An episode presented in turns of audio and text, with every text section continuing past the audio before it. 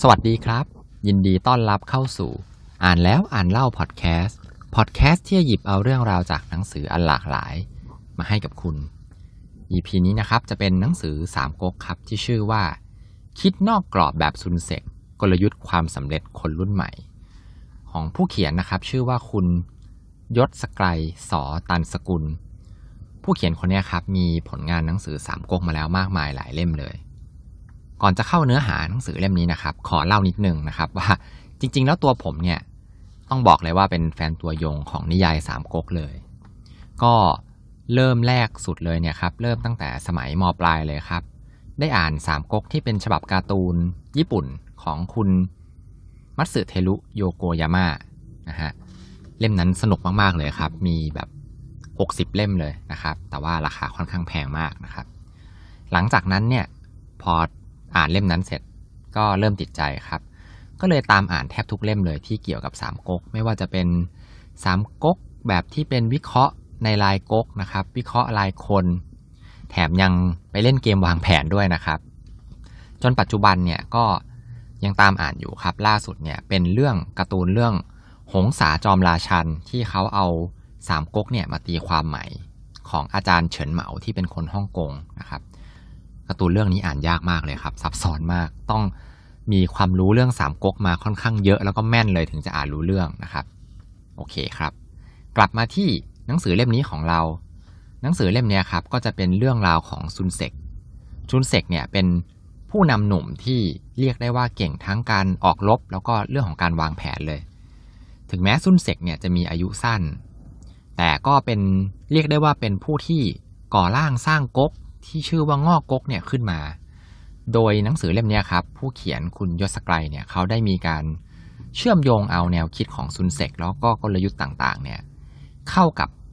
การสร้างตัวของคนเจนซีนะครับได้อย่างกลมกล่อมเลย ทีนี้ขอพูดนิดนึงครับว่าคนเจนซีคืออะไร คน Gen C เนี่ยก็คือจริงๆ แล้วเป็นคนที่เป็น Gen Y กับ Gen Z ที่ชอบที่จะใช้ชีวิตอยู่กับอินเทอร์เน็ต แทบจะตลอดเวลาเลยนะครับ หรือจริง ๆ แล้วชื่อเต็มเนี่ยเขาเรียกว่า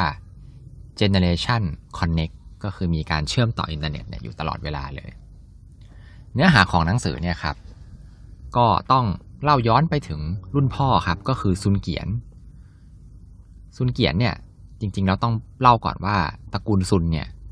ก็ต้องนับได้ว่าเป็นลูกหลานของซุนวูนะครับ ซุนวูเนี่ยเป็นนักการทหารชื่อดังของ จีนนะครับ เรียกว่าดังระดับโลกเลยนะครับ เขียนตำราพิชัยสงครามซุนวู ซุนเกียนเนี่ยเขาเนี่ยครับถ้านับตามอายุเนี่ยเป็นคนรุ่นราวคราวเดียวกับโจโฉแล้วก็เล่าปีที่เป็นผู้สร้างงอกจกกกกับวีก๊กนะครับรวมกันแล้วเป็นสามก๊กซุนเกียนเนี่ยเป็นคนที่มีฝีมือการรบที่เก่งกาจแล้วก็กล้าหาญมากเลย ในวัยหนุ่มตอนที่ซุนเกียนอายุ 17 ปีเนี่ยซุนเกียนได้ตาม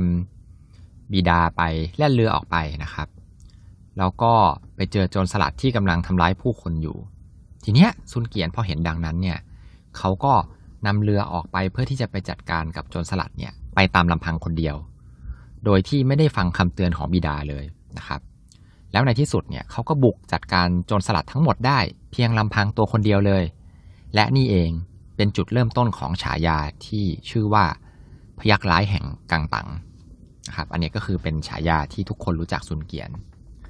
ทีนี้เมื่อถึงเวลาสุกงอมก็คือบ้านเมืองเนี่ยเกิดความวุ่นวายใหญ่เลย เพราะว่าโจรพวกผ้าเหลืองเนี่ยออกอารวาสโจรพวกผ้าเหลืองนี่ก็ต้องขอเล่านิดนึงครับว่า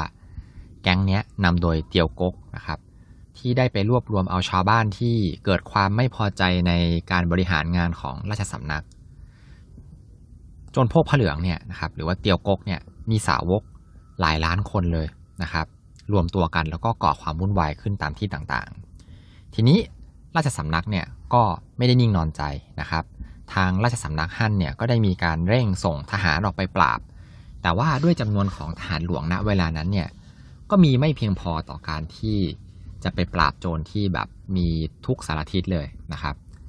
ราชสำนักเนี่ยก็ได้ประกาศให้หัวเมืองต่างๆเนี่ยมีการ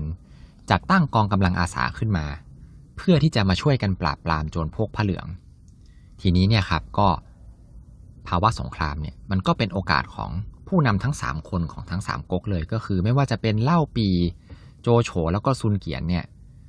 ก็อาศัยช่วงเวลานี้เองครับ ในการที่จะได้มีโอกาสแสดงฝีมือ เล่มนี้ขอเล่าในส่วนของซุนเกียนก่อนนะครับซุนเกียนเนี่ยเรียกได้ว่าเป็นแนวหน้าเลย ในการปราบกลุ่มโจร พวกผเหลือง เพราะว่าซุนเกียนเนี่ยมีความ บ้าเลือดนะครับ ในจังหวะที่เขาได้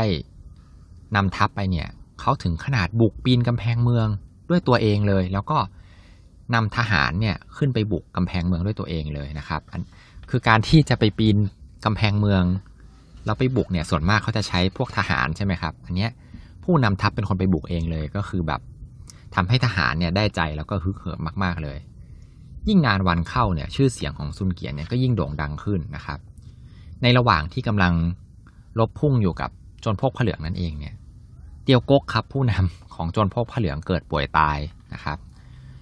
แล้วก็แต่ว่าระหว่างนั้นเนี่ยก็บ้านเมืองมันก็วุ่นวายใช่ไหมครับตังโต๊ะเนี่ยที่เป็นเจ้าเมืองเสเหลียงนะเวลานั้นเนี่ยก็ได้ถือโอกาสที่จะเข้าไปยึดครองอำนาจในราชสำนัก แล้วก็มีการปลดฮ่องเต้องค์ปัจจุบัน แล้วก็แต่งตั้งฮ่องเต้องค์ใหม่ขึ้น แล้วตัวเองเนี่ยก็เป็น ผู้สำเร็จราชการแทนนะครับ ก็คือเรียกได้ว่าคุมอำนาจในราชสำนักทั้งหมดเลย ทีนี้เหล่าขุนพลของแต่ละเมืองเนี่ยก็ไม่พอใจต่างโต๊ะครับ ก็มีการรวมตัวกัน แล้วก็จัดตั้งเป็นกองกำลังที่ชื่อว่าพันธมิตรกวนตง เพื่อที่จะปราบทรราชต่างโต๊ะนะครับ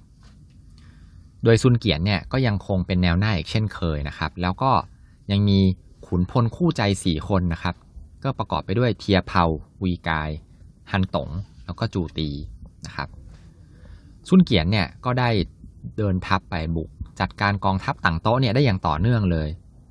แม้แต่กระทั่งหัวหยงที่เป็นแม่ทัพคนสำคัญเลย คนเก่งของต่างโต๊ะเนี่ยก็ยังโดนซุนเกียนเนี่ยสังหารลงนะครับ แต่นั่นเองความเก่งกล้าของซุนเกียนเนี่ยมันกลับกลายเป็นดาบสองคมนะครับ ที่ส่งผลร้ายอย่างคาดไม่ถึงเลยต่อตัวซุนเกียนนะครับ ณเวลานั้นเนี่ยอ้วนเซี่ยวเนี่ยในฐานะของผู้นำพันธมิตรกวนตงเนี่ยก็ได้มีคำสั่งให้อ้วนสุดที่เป็นน้องชายเนี่ยช่วยสนับสนุนสเสบียงให้แก่ซุนเกียนจากแนวหลัง แต่ว่าซุนเอ้ยไม่ใช่ซุนครับอ้วนสุดเนี่ยก็ได้มีความอิจฉาริษยาซุนเกียนทำให้เขาเนี่ยไม่ยอมที่จะส่งสเสบียงไปให้ซุนเกียน สุดท้ายซุนเกียนเนี่ยครับระหว่างที่ลบอยู่ในแนวหน้าเนี่ยก็จำต้องถอยทัพกลับมา แต่ว่าจริง ๆ แล้วเนี่ย นี่อาจจะเป็นแผนการของอ้วนเซี่ยวเองก็ได้ครับ เพราะลองนึกดูครับว่าถ้าเกิดซุนเกียนเนี่ยบุกไปเรื่อยๆ แล้วเข้าไปถึงเมืองหลวงก่อน แล้วไปจัดการต่างโต๊ะได้สำเร็จเนี่ยบารมีของซุนเกียนเนี่ยก็จะพุ่งขึ้นจนถึงจุดสูงสุดเลยจนเรียกได้ว่าอาจจะตั้งตัวเป็นใหญ่ได้เลยทีเดียวนะครับอ้วนเซี่ยวเนี่ยอาจจะกลัวตรงนี้นะฮะซุนเกียนเนี่ยจังหวะนั้นเนี่ยก็โมโหมากเลย แต่เขาเนี่ยก็ยังคง รักษาหน้าที่แล้วก็ทำหน้าที่ของตัวเองต่อไปก็คือ ก็ยังอยู่ในพันธมิตรกวนตรงเนี่ยแหละครับ แล้วก็ยังมีการต่อสู้อยู่เรื่อยๆนะครับตังโต๊ะเนี่ยจังหวะนั้นเนี่ยเห็นท่าแล้วว่าตัวเองเนี่ยสู้พันธมิตรกวนตรงไม่ได้ ก็เลยทำการดำเนินกลยุทธ์ โดยการย้ายเมืองหลวงหนีนะครับ เมืองหลวงนี่ก็คือเมืองลกเอียงตังโต๊ะเนี่ยก่อนจะไปก็ได้ทำการจุดไฟเผาเมืองลกเอียงทั้งเมืองเลยนะครับ แล้วก็ย้ายทัพเนี่ย ไปอยู่ที่เตียงอันนะครับ โดยหวังที่จะให้เหล่าพันธมิตรกวนตรงเนี่ยเลิกติดตาม และแผนการเนี่ยมันก็ได้ผลครับ เพราะว่าเหล่าพันธมิตรกวนตรงที่รวมตัวกันมาเพื่อผลประโยชน์ของตัวเองเนี่ยก็เลิกติดตามจริง ๆนะครับ จะมีเพียงก็แค่โจโฉกับซุนเกียนเท่านั้นเองที่คิดจะไล่ตามนะครับ โจโฉเนี่ยก็ได้นำกองกำลังส่วนตัว 5,000 คนเนี่ยไล่ตามต่างโตไป แต่ว่าทัพต่างโตก็ไม่ใช่กระจอกครับ ก็รู้อยู่แล้วนะครับ ก็เลยมีการวาง กองกำลังเนี่ยดักเอาไว้ แล้วก็ตีโจโฉจนแตกพ่ายแล้วก็เรียกได้ว่า โจโฉเนี่ยสูญเสียกำลังทหารแทบจะทั้งหมดเลย ส่วนซุนเกียนเนี่ยก็ได้นำกำลังทหารของตนเนี่ยเข้าไปในลกเอี้ยง แล้วก็ระหว่างนั้นเองเนี่ยที่เมืองลกเอี้ยงถูกเผาใช่ไหมครับ อยู่ในกองเพลิงเนี่ยซุนเกียนและทหารเนี่ยก็ได้ช่วยดับไฟนะครับ อยู่ถึง 3 วัน 3 คืนเลย จนกระทั่งดับไฟได้สำเร็จวีรกรรมครั้งนี้ครับ มันทำให้ ได้ใจประชาชนที่อยู่ในแถบนั้นเป็นอย่างมากเลยนะครับแล้วชื่อเสียงของเขาเนี่ยก็โด่งดังขึ้นไปอีก แต่ทว่าในระหว่างที่ดับไฟเนี่ยครับก็มีสิ่งที่เขาเนี่ยตัดสินใจผิดพลาดอย่างร้ายแรงเลย ซึ่งสุดท้ายเนี่ยมันส่งผลกระทบกับชีวิตของเขาเลยก็คือ ทหารของเขาเนี่ยไปพบตราหยกของฮ่องเต้เข้า ซึ่งเจ้าตราหยกเนี่ยครับตาหยกนี่ก็คือเป็นตาที่ใช้ปั๊มราชองค์การอะไรพวกนี้ครับ ผู้คนเนี่ยเขาเชื่อกันว่า ถ้าใครได้ครองตาหยกเนี่ย ก็จะเป็นใหญ่ได้เขาเนี่ยซุนเกียนเนี่ยครับเขาเลือกที่จะเก็บเอาไว้กับตัวนะครับ ทีนี้ข่าวลือมันก็ไปถึงหูอ้วนเซี่ยวกับอ้วนสุดนะครับอ้วนเซี่ยวเนี่ยก็ได้สั่งให้ซุนเกียนเนี่ยมอบตราหยกออกมาตามข่าวลือนะครับ แต่ว่าซุนเกียนเนี่ยปฏิเสธครับบอกว่าตัวเขาเองเนี่ยไม่ได้มีตราหยกไม่ได้มีการเจอตราหยกเลย สุดท้ายเนี่ยอ้วนเซี่ยวก็เลยต้องยอมให้ซุนเกียนเนี่ยเดินทางกลับลงใต้ไป แต่ระหว่างนั้นเองครับอ้วนเซี่ยวเนี่ย ก็ได้ส่งข่าวไปบอกเล่าเปียวที่เป็นเจ้าเมืองเกียงจิ๋วอยู่ว่า ให้ทำการสกัดซุนเกียนเอาไว้ ตัวเล่าเปียวเองเนี่ยก็กลัวอยู่แล้วว่าซุนเกียนเนี่ยอาจจะหมายตาเมืองของเขาก็คือเมืองเกียงจิ๋วเนี่ยอยู่นะครับ ก็ได้เกิดการสู้กันครับ เล่าเปียวเนี่ยได้มีการแต่งตั้งหองจอที่เป็นขุนพลเนี่ยไปสู้กับซุนเกียนนะครับ ซุนเกียนเนี่ยก็ลบเก่งใช่ไหมครับ ก็ลบชนะเรื่อยมาเลยครับ จนไปถึงเมืองทรงหยงเขาเนี่ย จังหวะที่ลบกันอยู่เนี่ยเขาเอาชนะทัพของหองจอได้อย่างง่ายดายเลย ทีนี้หองจอเนี่ยครับ ก็เสียจังหวะนะครับ ก็ถอยทัพแต่ว่ากลับเข้าเมืองตัวเองไม่ได้ครับ ก็เลยหนีไปที่เขาฮีสันซุนเกียนเนี่ยจังหวะนั้นเองก็เลยออกติดตามหองจอไปด้วยตัวเองเลย ถึงแม้ในจังหวะนั้นเนี่ยจะเป็นยามวิกาลแล้วก็คือใกล้ค่ำแล้วนะครับ แต่ซุนเกียนเนี่ยก็ชะล่าใจ ติดตามไปด้วยทหารที่แบบเป็นทหารติดตามอะครับ แค่จำนวนน้อยนิดเท่านั้นเอง สุดท้ายครับก็เลยพลาดท่า โดนทหารของหองจอเนี่ย ซุ่มยิงเกาทันใส่จนตายนะครับ ก็ซุนเกียนก็ต้องจบชีวิตลงนะครับ ด้วยอายุเพียงแค่ 38 ปีเท่านั้นเอง เรื่องของซุนเกียนเนี่ยครับมันก็สอนให้รู้ว่า การที่มีชื่อเสียงมากเกินไปเนี่ย มันกลับกลายเป็นผลร้าย เพราะว่าทำให้เกิดศัตรูรอบด้านเลยนะครับ แล้วก็ติดประมาทเพราะว่าฝีมือการลบของตัวเองเนี่ยเก่งฉกาจนะครับ หลังจากที่ซุนเกียนตายเนี่ยตระกูลซุนก็เรียกได้ว่าขาดผู้นำนะครับ สุดท้ายแล้วญาติที่ชื่อว่าซุนเปิลเนี่ยครับผู้มีฐานะสูงสุดในตระกูลณเวลานั้นเนี่ยก็ขึ้นเป็นผู้นำนะครับ แต่ว่าตัวซุนเปิลเองเนี่ยไม่ได้มีฝีมืออะไรมากมาย ก็เลยหาวิธีทางรอดของตระกูลโดยการไปขอสวัสดิพักอ้วนสุด ซึ่งในขณะนั้นเนี่ยเป็นเจ้าเมืองของยิวจิ๋วอยู่อ๋อไม่ใช่ครับ ไปสวัสดิพักอ้วนสุด แล้วสุดท้ายเนี่ยซุนเปิลนะครับก็ได้เป็นเจ้าเมืองอิวจิ๋วนะครับก็มีการนำพาคนในตระกูลเนี่ยไปอยู่ที่เมืองอิวจิ๋วนะครับโดยขณะนั้นเนี่ยซุนเซกที่อายุ 17 ปีเนี่ยก็ต้องตามไปพึ่งพาอ้วนสุดเช่นกันนะครับแต่ว่าซุนเซกเนี่ยเป็นเด็กหนุ่มที่มีฝีมือในการลบเนี่ยฉกาจไม่แพ้พ่อเลย แต่ว่า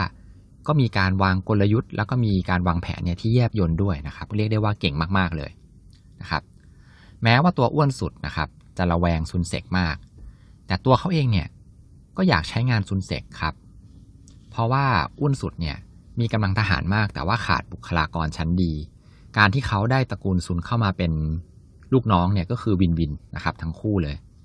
สุดท้ายก็ตั้งซุนเซกเนี่ยเป็นขุนพลคนสำคัญนะครับ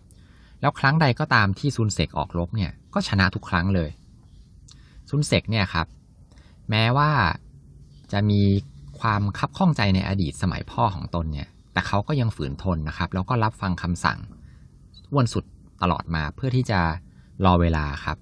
สะสมชื่อเสียงแล้วก็กำลังทหารนะครับ เรื่องราวก็ไปจนถึงปีคศหนึ่ง195นะครับ เล่าอิ้วเนี่ย ก็ได้มีการไปโจมตีเมืองปาคิว แล้วก็เมืองตันหยาง ซึ่งเป็นของง่อเก๋งง่อเก๋งเนี่ย เป็นลุงของซุนเซกนะครับ เมืองที่ง่อเก๋งเป็นเจ้าเมืองอยู่เนี่ยก็คือเป็นเมืองที่อยู่ใต้สังกัดอ้วนสุดนั่นเองนะครับ ทีนี้จังหวะเนี่ยครับซุนเซกก็เลยได้สบโอกาสครับ หาข้ออ้างเพื่อที่จะขอทหารเนี่ยไปช่วยลุง แต่ว่าอ้วนสุดเนี่ยครับก็ยังปฏิเสธอยู่ไม่อยากให้ยืมกำลังทหารไป เพราะว่ากลัวว่าซุนเซกเนี่ยจะใช้กำลังทหารที่มีเนี่ยไปตั้งตนแล้วก็ไปตั้งตนเป็นเอกเทศนะครับซุนเซกเนี่ยก็เลย ยื่นข้อเสนอที่อ้วนสุดเนี่ยมิอาจจะปฏิเสธได้นั่นก็คือตราหยกนั่นเองนะครับ ซุนเซกเนี่ยได้มีการประเมินแล้วล่ะว่า แล้วก็เห็นจากบทเรียนสมัยซุนเกียนด้วยครับ ว่าการเก็บตราหยกไว้กับตัวเนี่ยมันไม่ได้เป็นประโยชน์อะไรเลย ณเวลานั้นเนี่ยเขาต้องการกำลังทหารมากกว่า และสุดท้ายเนี่ยครับอ้วนสุดก็ยอมให้ยืมกำลังทหารไปครับ แต่ว่าให้แค่พันห้าร้อยคนเท่านั้นเอง แต่ว่าได้แม่ทัพมือดีกลับมาด้วยนะครับซุนเซกเนี่ย ตั้งใจอยู่แล้วล่ะว่าจะไม่กลับไปหาอ้วนสุดอีกแล้วนะครับ แต่ว่าทหารพันห้าร้อยคนเนี่ยมันก็ยังไม่เพียงพอนะครับเล่าอิ่วเนี่ยมีทหารหลายหมื่นคนเลยทีเดียวนะครับซุนเซกเนี่ยระหว่างที่เดินทัพไปนะครับ ก็เลยไปแวะที่เมืองลิหยางก่อน เพื่อที่จะทำการระดมกำลังทหารเนี่ยเพิ่ม ในขณะนั้นเองนะครับเหล่าคนที่เลื่อมใสตัวซุนเซกเนี่ยก็เลยทำให้ซุนเซกเนี่ยระดมทหารเพิ่มได้อีก 6,000 คนเลยทีเดียวนะครับ จากแรกเริ่มเดิมทีที่มีกำลังทหารอยู่แค่พันห้าร้อยเนี่ยก็กลายเป็นหลายพัน และในอนาคตเนี่ยครับก็กลายเป็นหมื่นนะครับกำลังพลเหล่านี้เนี่ยก็เรียกได้ว่ามาจากหลากหลายเลย ไม่ว่าจะเป็นเหล่ากองทหารอาสานะครับหรือแม้แต่ประชาชนที่อยู่ทางดินแดนทางใต้เนี่ยแม้กระทั่งโจรสลัดที่มีฝีมือเนี่ยที่เลื่อมใสในความห้าวหาญตั้งแต่สมัยซุนเกียนเนี่ยก็มาขอร่วมด้วยนะครับ ก็เรียกได้ว่าพลังดึงดูดคนของซุนเซกเนี่ยไม่อาจจะมองข้ามได้เลย ซึ่งก็มาจาก 2 เหตุผลครับ เหตุผลแรกก็คือชื่อเสียงแล้วก็บารมีที่สั่งสมมาตั้งแต่สมัยซุนเกียนนะครับ ก็คือเป็นบารมีของตระกูลซุนนะครับ เหตุผลที่ 2 ก็คือตัวซุนเซกเองเนี่ยได้มีการสร้างแบรนด์ สร้างความนิยมนะครับ ให้เกิดขึ้นกับชาวกังตังชาวกังตังนี่ก็คือเป็นอยู่ในทางใต้นะครับ ตัวอย่างเช่นเวลาที่ทัพของซุนเซกเดินทัพผ่านเนี่ยเขาก็จะมีคำสั่งห้ามเลย ว่าห้ามปล้นสะดมชาวบ้านโดยเด็ดขาด และตัวซุนเซกเนี่ยมีความเด็ดขาดมากนะครับ ใครที่ปล้นสะดมเนี่ยก็โดนประหารไปหมดนะครับ ชื่อเสียงของซุนเซกเนี่ยในฐานะยอดขุนศึกหนุ่มผู้ห้าวหาญนะครับ เก่งกล้า แล้วก็ตัดสินใจฉับไวมีความเด็ดขาด บุคลิกเหล่านี้เองครับที่ทำให้ดึงดูดยอดคนที่มีความสามารถเนี่ยมาร่วมทัพกับซุนเซกเนี่ยได้มากมายเลยนะครับ ก็มีการสะสมทั้งกำลังทหารแล้วก็ขุนพลยอดฝีมือนักปราชญ์นะครับ มาเรื่อยๆ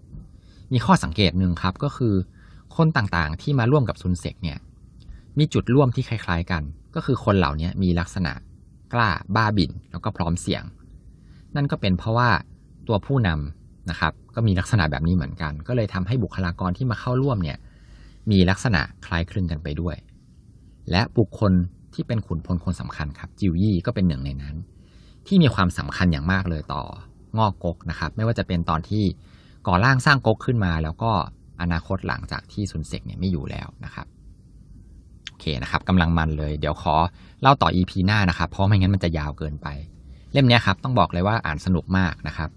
มีการลงดีเทลในบางจุดเลยที่ผมเนี่ยไม่เคยอ่านจากเล่มอื่นเลย แน่นอนเลยครับ แฟนสามก๊กเนี่ยแนะนำเลยว่าไม่ควรพลาดเล่มนี้เลยนะครับสุดท้ายก่อนจบนะครับ ก็ขอให้ทุกคนมีความสุขกับการอ่านหนังสือที่ชอบ แล้ว พบกันใหม่ EP หน้าครับสำหรับใน EP นี้ก็สวัสดีครับ